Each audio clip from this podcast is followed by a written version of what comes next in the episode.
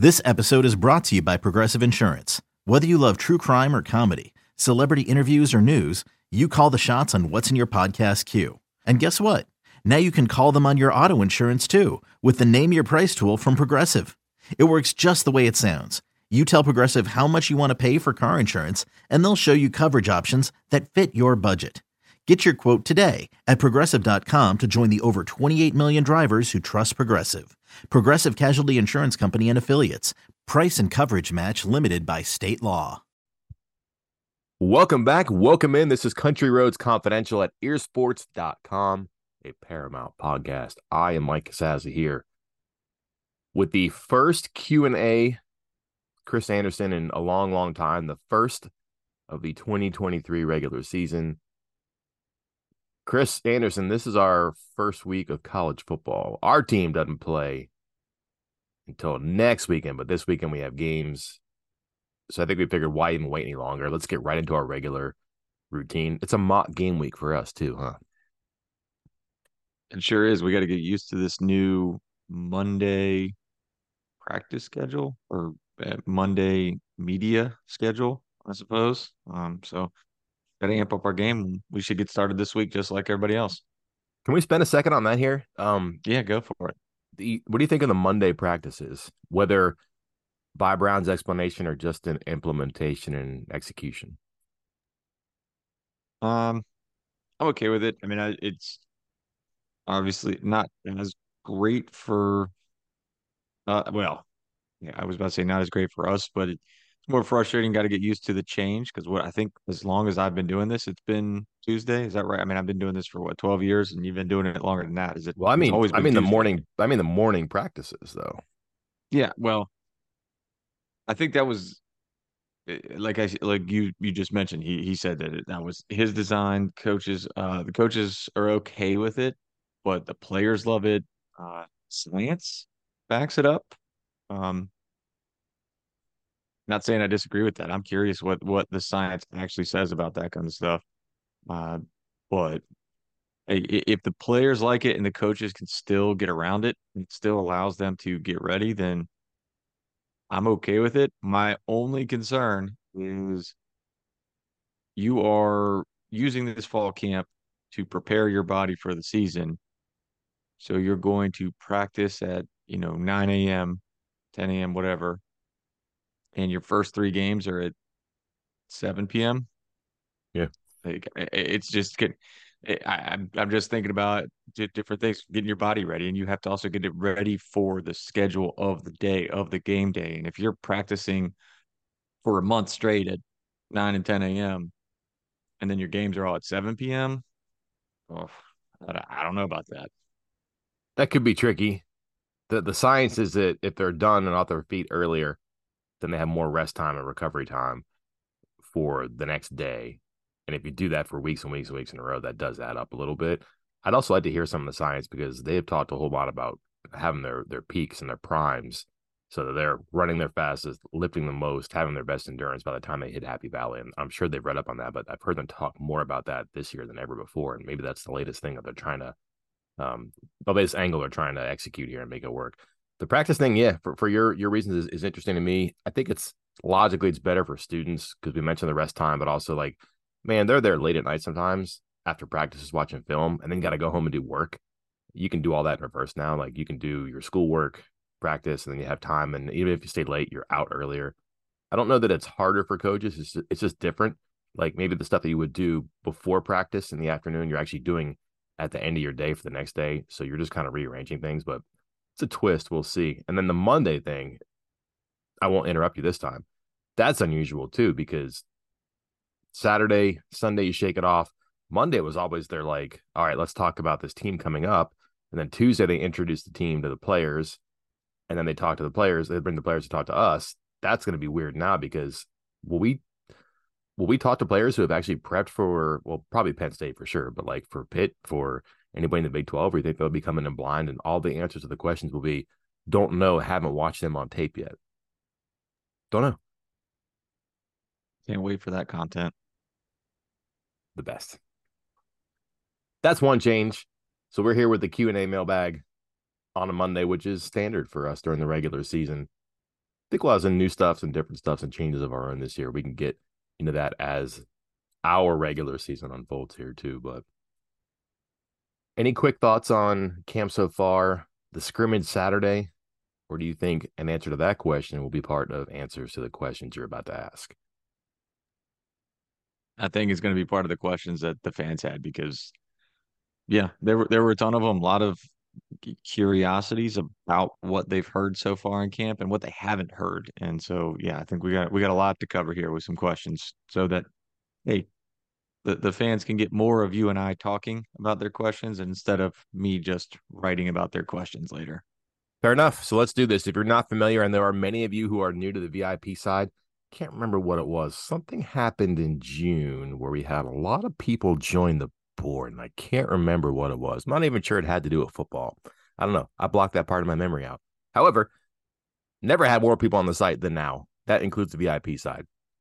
If you are in it and you're not sure what we're doing, if you're not on that side of it, you're not sure what we're doing, every week you guys have questions. You ask them on the subscriber side for the VIP patrons. Chris and I answer whatever ones we don't get to. Chris comes around and answers those in a written format. So a little bit of everything for everybody. People who like to listen, people who would rather read. We've got you covered there. We answer your questions and we begin right now. Chris, take it away. Let's start it right off with a pretty straightforward one. It's the first one in the thread, and it's the first one we're going to talk about from WV Ball Fan. Whose stock rose and whose stock fell the most during camp?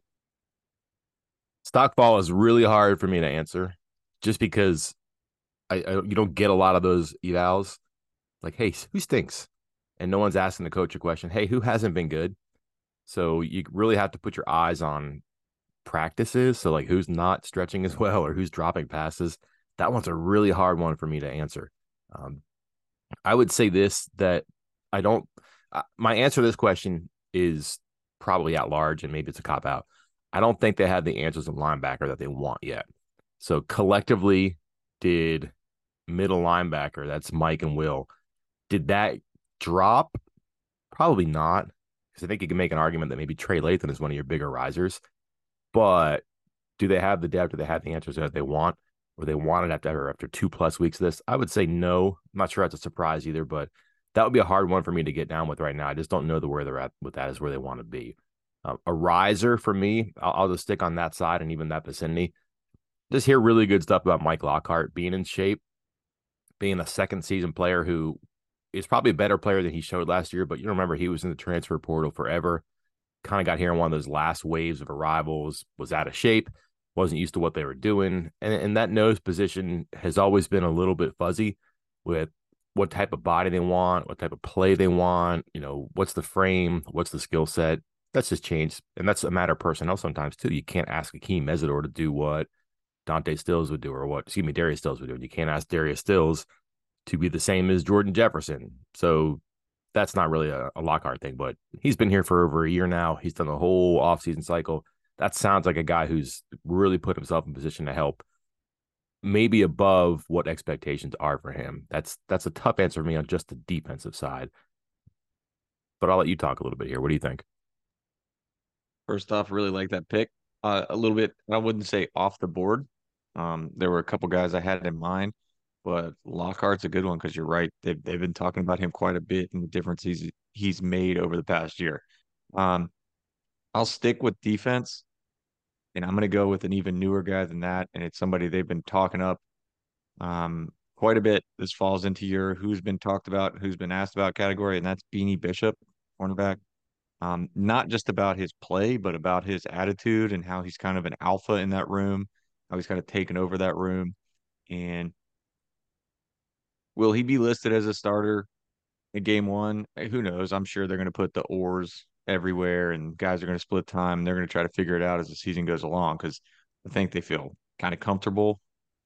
Maybe that's a strong word, but with four, five guys um, at that cornerback position but he's been talked about as an alpha, a leader of that room. He's been talked about with special teams. Um, he's a guy that kind of came in here with several other defensive back transfers. And I think if you had asked me to rank those safeties and those corners, all those guys that came in by transfer, I, I, he certainly would not have been number one. He probably would have been, uh, was it four of them, five of them? The, the, like he's fourth or fifth, however many there were. I think out of the guys I'm thinking of off the top of my head.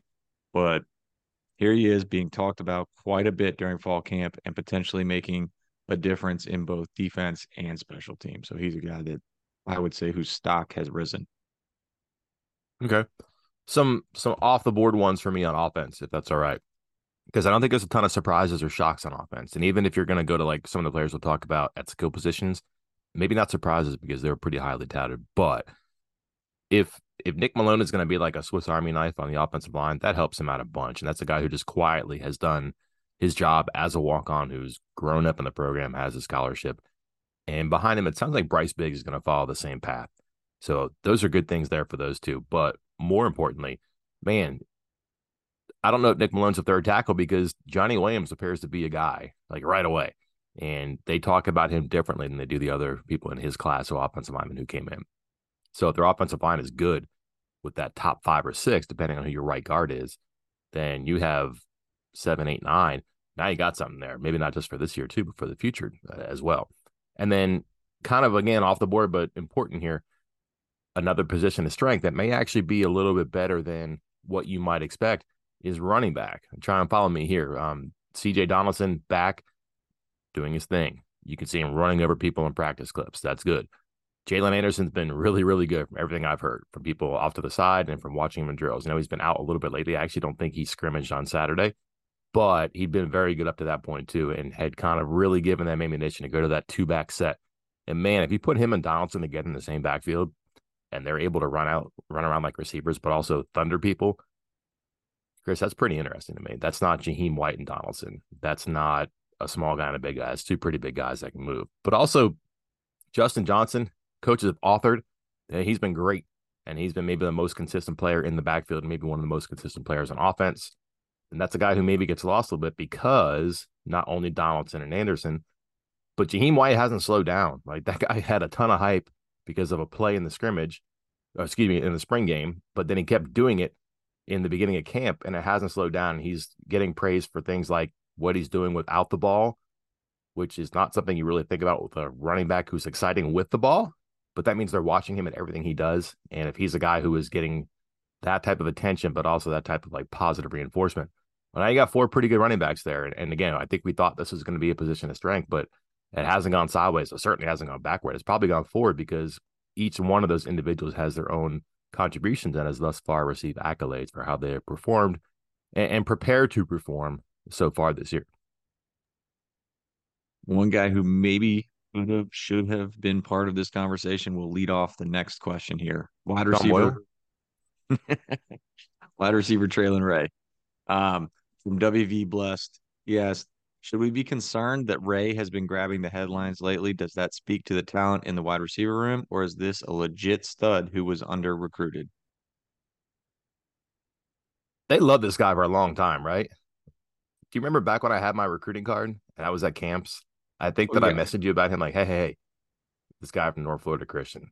Um, that was some time ago. So they've done their homework on him. They're familiar with him. Neal Brown knows his coach. So not a surprise to them. They're probably happy that he was under recruited or maybe that he didn't have all the blue chips on him. So are you concerned that you got a guy that you like who's really good? I hope not. That's part of the game, right? Everybody's infatuated with transfers, but your your grassroots stuff still has to be good. I don't want to take anything away from him. It sounds like it looks like that he has really stepped it up and delivered at the end here. Touchdown in the in the scrimmage Saturday. Some other big splash plays that they've actually even shared online, so it's not just us tipping our hand there. But he was the leading uh, leading receiver in the scrimmage a week ago when they barely threw the ball, and then the scrimmage that they did throw the ball a lot, he was again very very good. Those are all good signs. Uh, Devin Carter and EJ Horton, to my understanding, did not scrimmage Saturday. So there's two guys who were out of the way. Um, those are outside receivers. So is Ray. Don't know what the deal is. We can ask and check on that when we talk to Brown today. But that's one reason he was maybe more featured and, and higher up the pecking order there. That's not a negative though, because he delivered, which is all that matters. I would be excited and not concerned. He's one of the six new receivers they brought in. Like uh, Gallagher was probably more the person where they said, uh, I don't I don't know if we need a ton of inside receiver help because Gallagher's coming. Ray was different. They went out and they got Horton They went out and they got Carter. They needed an alpha outside X or Z receiver. They really like Cortez Braham. That hasn't stopped him from moving on. So I would be encouraged, but I would also wonder, like, okay, is this really going to be an eight, nine, ten deep platoon for one? And number two, I really wonder how he how he functions against the largest crowd to ever see a WVU game, which is going to be Beaver Stadium. And I wonder what happens when he doesn't know the cornerback and and the the tells or the weaknesses from two plus weeks of practice. I wonder when he just can't get by on pure speed on someone like that or or strength or his size when he has to use technique because he's going against a veteran. But I also wonder how many times it's going to happen. That that big crowd is going to be once. That first game is going to be once. Other teams aren't going to know him right away, and he's not going to be featured so much where the book will be out on him by week two. Um, he's not going to get the other team's best cornerback. So there are advantages for him right now that you might think may go away when the lights are on. But I really wonder how how legitimate those concerns are because again, he's not going to draw the best corner. He's not going to have a hundred thousand every game.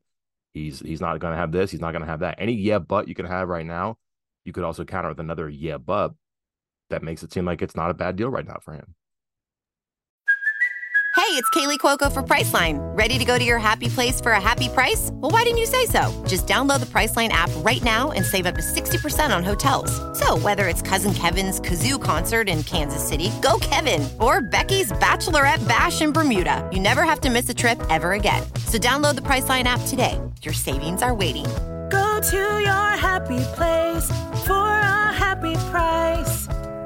Go to your happy price, Priceline you covered the camp and what's coming up. Let me let me tell a quick story about Ray, going back to his recruiting. Um, West Virginia offered him. He was right near the tail end of the dead period, um, in the spring, like uh, 2022, um, year and a half ago, and I think it must have been like the next day, or within the 48 hours of them offering, and Florida and Tennessee both hopped in with an offer right after. And I got a text from someone just cussing, cussing up a storm. Because they knew. Like they had found a guy who they thought was amazing and they thought they were getting him under the radar and it, it was not under the radar anymore and things were blowing up there and then you had to get into june where one, he is an elite baseball player, which we can talk about again in a moment. So he was busy with a bunch of baseball stuff and wasn't taking official visits in June. And he was also kind of trying to sneak in a couple camp visits, uh, including one to Tennessee, where that might have been one of those are you a take or are you not kind of camp visits which is which is pretty standard. I mean, West Virginia does the same thing. Hey, we offered you, but you got to come to camp, and then we'll figure it out. And West Virginia was sweating out that entire month of June, just hoping because he was the guy that was like, yeah, don't forget it. I know everybody's visiting June, but don't forget this guy. Don't forget this guy. And they were able to get him up in September, and then he committed a couple weeks later. This was more than that. It was a little, little bit later, two months later. But he was a big time player that they were thrilled to get on. And I know a lot of people were worried because he was not around, not part of the first wave. But again, that went back to his baseball thing. He's an elite, elite baseball player. And I'm, I'm paraphrasing somebody from the board. Like he was the last player on campus, I believe, in this recruiting class. I believe he was the very last one to arrive. And he walked in, set his glove down and his baseball bat and flipped off his baseball pants and all of a sudden became one of the best wide receivers in the room, and and I, think that just speaks to what kind of talent he is. But as you noted, like, let's temper expectations a little bit. But good player that West Virginia has been on for a long time. And the connection, um, the coach was a pretty successful high school coach in Alabama at North Florida Christian. So Ray's coach is pretty successful in Alabama. Uh, Neal Brown spent, I think, eight years recruiting in Alabama, different times at Troy. Got to know that guy realized the offense was pretty similar to what he likes to run. So when they found out Ray was at North Florida Christian, that the coach was the same, they said, wait a second, this guy's offense is still the same as like what we like to run. A lot of parallels. So while Ray is quote unquote late, he, he's doing elite baseball stuff. So competition reps are really big for Brown. If you've heard that before, goes on and on about Gallagher, for example, but also Ray too. He was in an All Star game at the end of June, and he comes in and, and kind of picks up where he left off a little bit. Granted, some rust for sure, but that may be why that he wasn't a starter right away or like a top six guy right away, just because he was a little bit behind. But he's made up a ton of ground because he's pretty familiar with the offense based on the similarities um, with what existed in his high school offense that Brown has known for a while. So they've been able to teach him up pretty quickly. But also, there's just natural ability, natural gifts there too that are taken over for him, and that makes that makes running in a straight line and jumping really high um, pretty potent when you can pick up the offense too. Put on to the next question from B More for WVU. Um, every camp has a theme. I'm gonna I'm gonna jump in here and say uh, these are message board themes. I don't think these are official um, themes from the school. From the 10% body fat to the let's ride with JT Daniels. So, what is the theme of this year's camp? Not going to be last, freshman takeover. What is it? Uh, not going to be last is going to be the one that sticks with me because that's funny, but also that was that was something that they said at the media days in Dallas, and I, I know that people are going to be down on that, but like they, they could have said we're going to finish first, people would have laughed, and they're going to say we're not going to finish last, and people are going to laugh, but like they just don't believe that the worst team in the Big Twelve, and and since then I think you'd have a hard time. Like who's going to be playing for Iowa State, right? Um, and that was being whispered about then. I think that if you look at like returning talent and and roster strengths and all that stuff, you look at the Big 12 and a roster like that, you'd have a hard time saying that West Virginia has the worst this or the worst that. And their schedule, we talked about, isn't too difficult. So I think they were perplexed by that. If I had to pick from that list, like, yeah, we won't be last. That's a pretty great answer because one, it's funny, but also it does encapsulate what they're thinking. I don't think they think they're going to win the Big 12. I'm sure they think they would do, but realistically, is that going to happen? Come on. But that's not their goal that's not their goal. Their goal is to just like one week at a time. And um, they're not the worst team is probably a good place to start from that. The one thing I come back to, and, and it kind of goes to that, is that they they kind of thumb their nose at predictions, and Brown takes great pleasure in saying that the media has gotten it wrong, which is true. By the way, you and I didn't vote in this poll, so he can't be mad at us about this. But the one little thing I get from him, from his assistants, and from players again and again and again, which means they talked about it over and over and over, is you prove them right or you prove them wrong. You prove them right that you are the worst team, or you prove them wrong that you're not the worst team. You prove them right that you're going to be a three touchdown underdog at Penn State, or you prove them wrong that you're better than that. You prove them wrong here, you prove them right there, whatever like that. And that's a weird way of putting it, but that's pretty much what it comes down to. Either everybody's right about you, or everybody's wrong about you and it's up to you. You you can't control what people think and what the predictions say. That's not up to you. But you can control the accuracy of those expectations. So prove them right, prove them wrong. It's not as fun as we're not last. It's not as fun as let's ride. It's not as fun as 10% body fat or whatever the percentage was for Doege. But um, that would be my thing right here. I, I've heard him say that. It sticks with me. It's not the first time I've heard Brown say that, but over and over from a whole bunch of different mouths this year. That's the one that gets to me.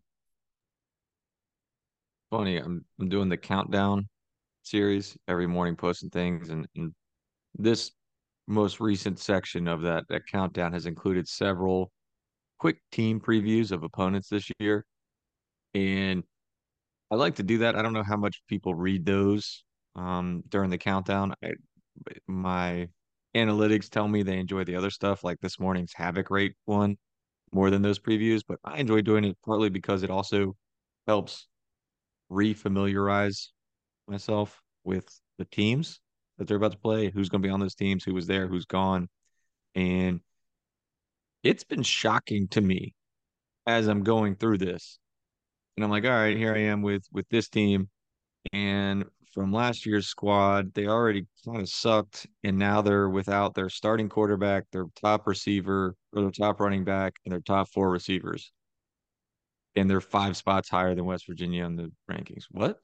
Oh, this team is without eight of their nine top tacklers. Oh, this team doesn't even have a guy with a PFF score above 70 returning on the entire roster.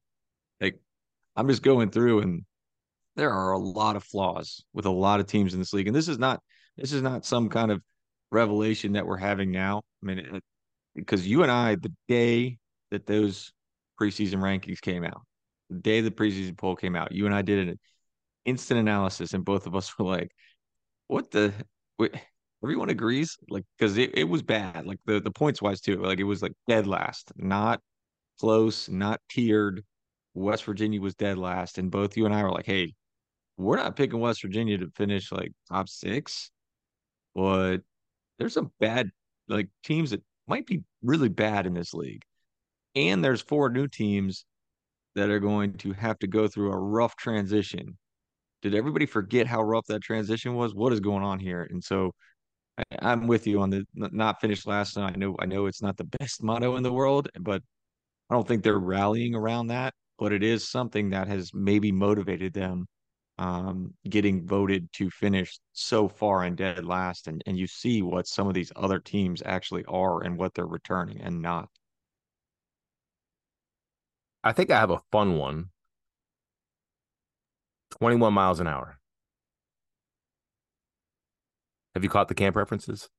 Is this this the sports bra GPS tracker thing? Yeah, like they, they rattle up. Oh, he hit 21. Oh, if a guy hits 21, we got to watch him the next day. This and that, and like they, they tell you some players have hit 21 miles an hour, and that's a proprietary thing where they don't really want you to tell sometimes that that this guy hit 21 or he can hit 21. I don't know what that matters in a game. I know uh, this guy's fast, but like at the same time, you'll get a, a, coach out there saying it doesn't matter if he runs a 4-2, a 4-5, or a 4-8. If he does his technique, he'll get open. Um, our offensive lineman or defensive lineman running 21 miles an hour Maybe, but why in a game? Unless the defensive lineman is chasing somebody down or or running with a football. I don't know, but like that's one thing I, I have heard a couple times and chuckle because it's a cool thing. You thump your chest about it. You pin a, a, ribbon on your strength and conditioning staff. But in a game, what does that matter? We'll see. But it's a great thing to brag about too, because if you can get a guy to 21, you're doing something right. If you can get a guy who runs 21, you're doing something right. That's like a that's like a mythical number in, in college football strength programs. Um, it exists, but like a certain class of player hits it, an elite athlete hits that, and um, is that body fat percentage? Is that you know some of the things we talked about?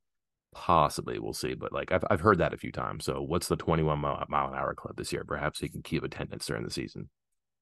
It's funny that that goes back to the Jordan Jackson, one of the Jackson twins, mm-hmm. uh, freshman last summer. Um, you know, for for some of the campers, guys, they're really keeping an eye on. They they put those GPS trackers on him, and he ran there. They were obviously watching him very closely. He's a converted running back, and and they talked about this. Shadon Brown talked about this earlier this fall camp about how they just wanted to see if he was fast and they could make his hips work and figure everything else out from there.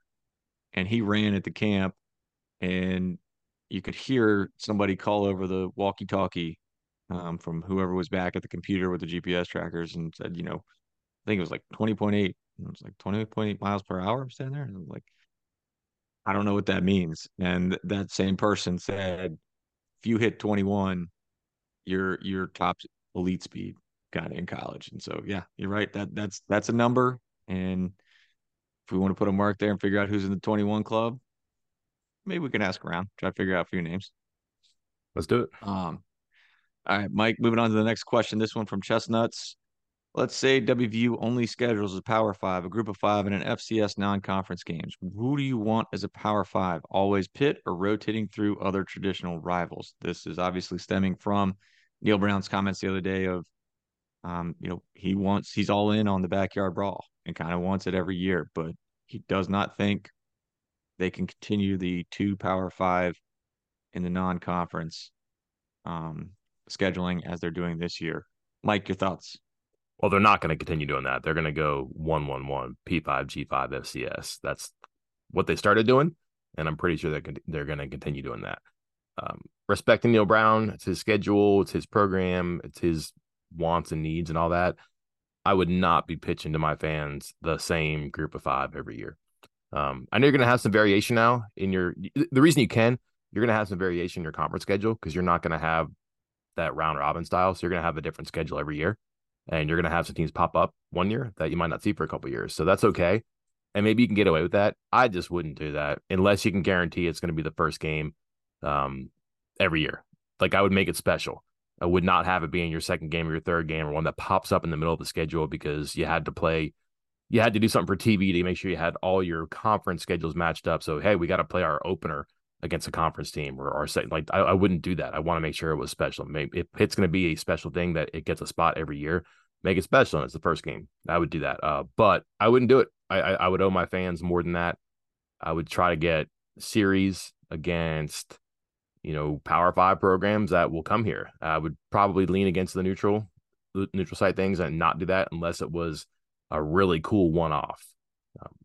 I don't know, like you're, you're talking like Alabama and Atlanta, something like that, even though they have a home and home with Alabama. So again, you don't have to do that. So I would be varying it up. I'd be mixing that, but I'll I'll do another caveat here. If you're gonna do Pitt every year, be really exotic with that group of five. Like, don't just get some MAC team because it's close down the road. Like, mix it up, make it appealing. Fans know who Sunbelt teams are. Fans know who like UTSA is, and there are things you can do. And you're you're paying big money to get schools to come now, anyways. And if you're in a series every year at Pitt, you're not paying a lot for teams to do that. Like it's it's a much more agreeable contract when you're doing home and homes. So if you're going to do home and homes with a group of five, which they're open to doing, be exotic with it too. So again, cop out answer me, but I would not do Pitt every year. I wouldn't. But if you're going to do Pitt every year, make it special and be exotic, aggressive, different with that group of five game. You ready for the right answer? And it's going to take some uh, wiggling with okay. the Big 12. You go to eight conference games. Now, now that there's no longer 10 and the true round robin is gone, what, why are you still doing nine? The SEC doesn't do nine. Let the Big 12 do eight. You play eight. You you do two um traditional traditional rivals, one home, one away rotate those two around, Pitt and Penn State one year, Penn, then you go Penn State, Virginia Tech, then Virginia Tech, Maryland, then Maryland, Pitt, and just kind of rotate between those four schools more or less and play two of them every year, one home, one away. With an eight game conference schedule, you're going four home, four away. So now you're at five and five. And then you schedule a group of five um, FCS team, your final two games, both of them at home. So now you're at seven home games every single year. Um, and you're not overloading yourself because you're you're essentially replacing a Big 12 game with another Power 5 team. So you're you're you're not overloading yourself. You're getting more traditional rivals in there and you're still keeping a same, you know, a, a strong schedule. You haven't gone too weak by adding too many, you know, lower teams. Um, any chance the Big 12 might be open to eight game schedules? I think if they do the goose and gander kind of thing, right? Everybody else is doing it, let's do it. But I think they want to have those TV windows and have as much inventory as they can for the TV contract. One, two, you're proposing cutting down to eight, but playing two power fives, correct? Now you're still playing 10 power five games, which is what I think they want to get away from. Like they, they can do it, but they want to keep doing that. I don't know. That's going to be, they'll keep doing it. I understand that, but like, would they really do that because of an extra spot in the non-conference, or would they duck a little bit and play two group of fives? I don't know. That'd be a, that'd be a good question for a Wren Baker. But I get your point there. It's not a terrible idea. It's not the right answer, but it's a good one. All right. Uh, might be the last one we have time for this week, and it's a big one. Timber Pimp asks, in your opinion, why hasn't Brown been successful here? He checked all the boxes for what we all thought was a home run hire. Is it staffing choices, philosophy, inability to develop or recruit the QB position, or just plain bad breaks luck? All right, I'll be brief here since we have a couple minutes and I'm going to give you a chance to answer. But yeah, quarterback, bummer. That's a hard one. Um, can't get past that the one that I don't want to be apologetic about, but I think it matters and it kind of it goes into some things. But let me let me weave these all together. One, hard job. It is. It's a hard job, West Virginia. He has not mastered the intricacies of that. He didn't master them because he and everybody else was dealt a setback when the COVID year happened. Um, it's really hard to develop your program by way of Zoom and at home workouts and strength and conditioning programs that you were sending people electronically. So off of campus, out of sight, out of mind, you can't keep that momentum going. So you regress a little bit. Players are home, they develop bad habits, they don't develop as much. They're around people who say you should go somewhere else. You can be somewhere else. They have a roster. Um, what's the opposite of boom? Bust, I guess. A lot of players leave because they're not winning. It's not a fun place to be. for various reasons. It could be staffing, could be quarterback, could be the backstep that we just talked about. It just took Brown a long time to get his plans in place. And meanwhile, NIL comes in, the portal becomes a hot thing. Um, he's changing offensive coordinators, who's calling plays, what the true identity of the offense is, and he can't get the parts right that he has to get right by way of the transfer portal, most especially quarterback. Uh, a long way of saying this job is hard.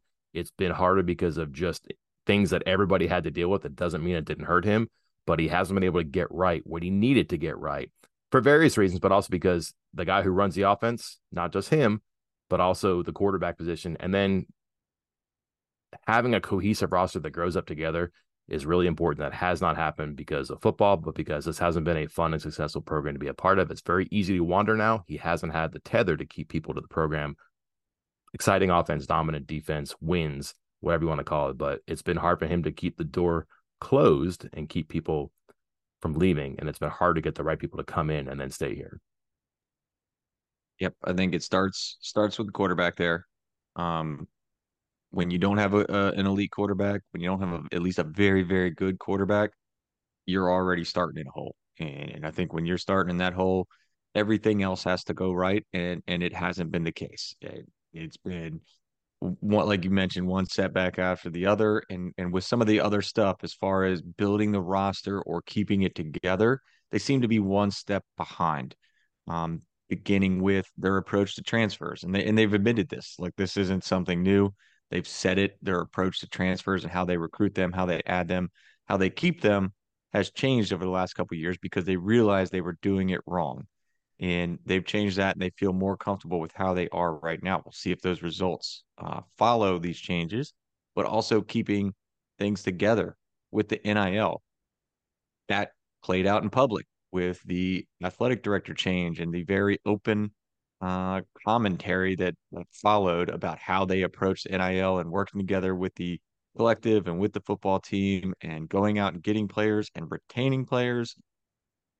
Here's my thing.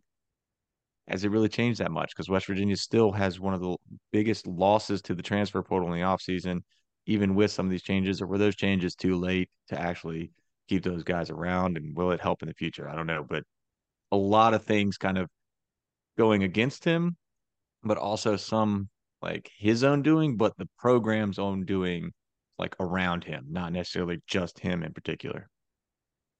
Facts of life. You got to deal with him. He hasn't dealt with them perfectly. Again, he's not alone there, but those are all contributing factors. Um, great question. Sufficient answer for the time we have. Certainly deserves more exploration. You can do that in the comments on the post. We'll wrap it up this time. Talk to you next time. Until then, I am Mike Casazza. And I'm Chris Anderson. We'll talk to you later.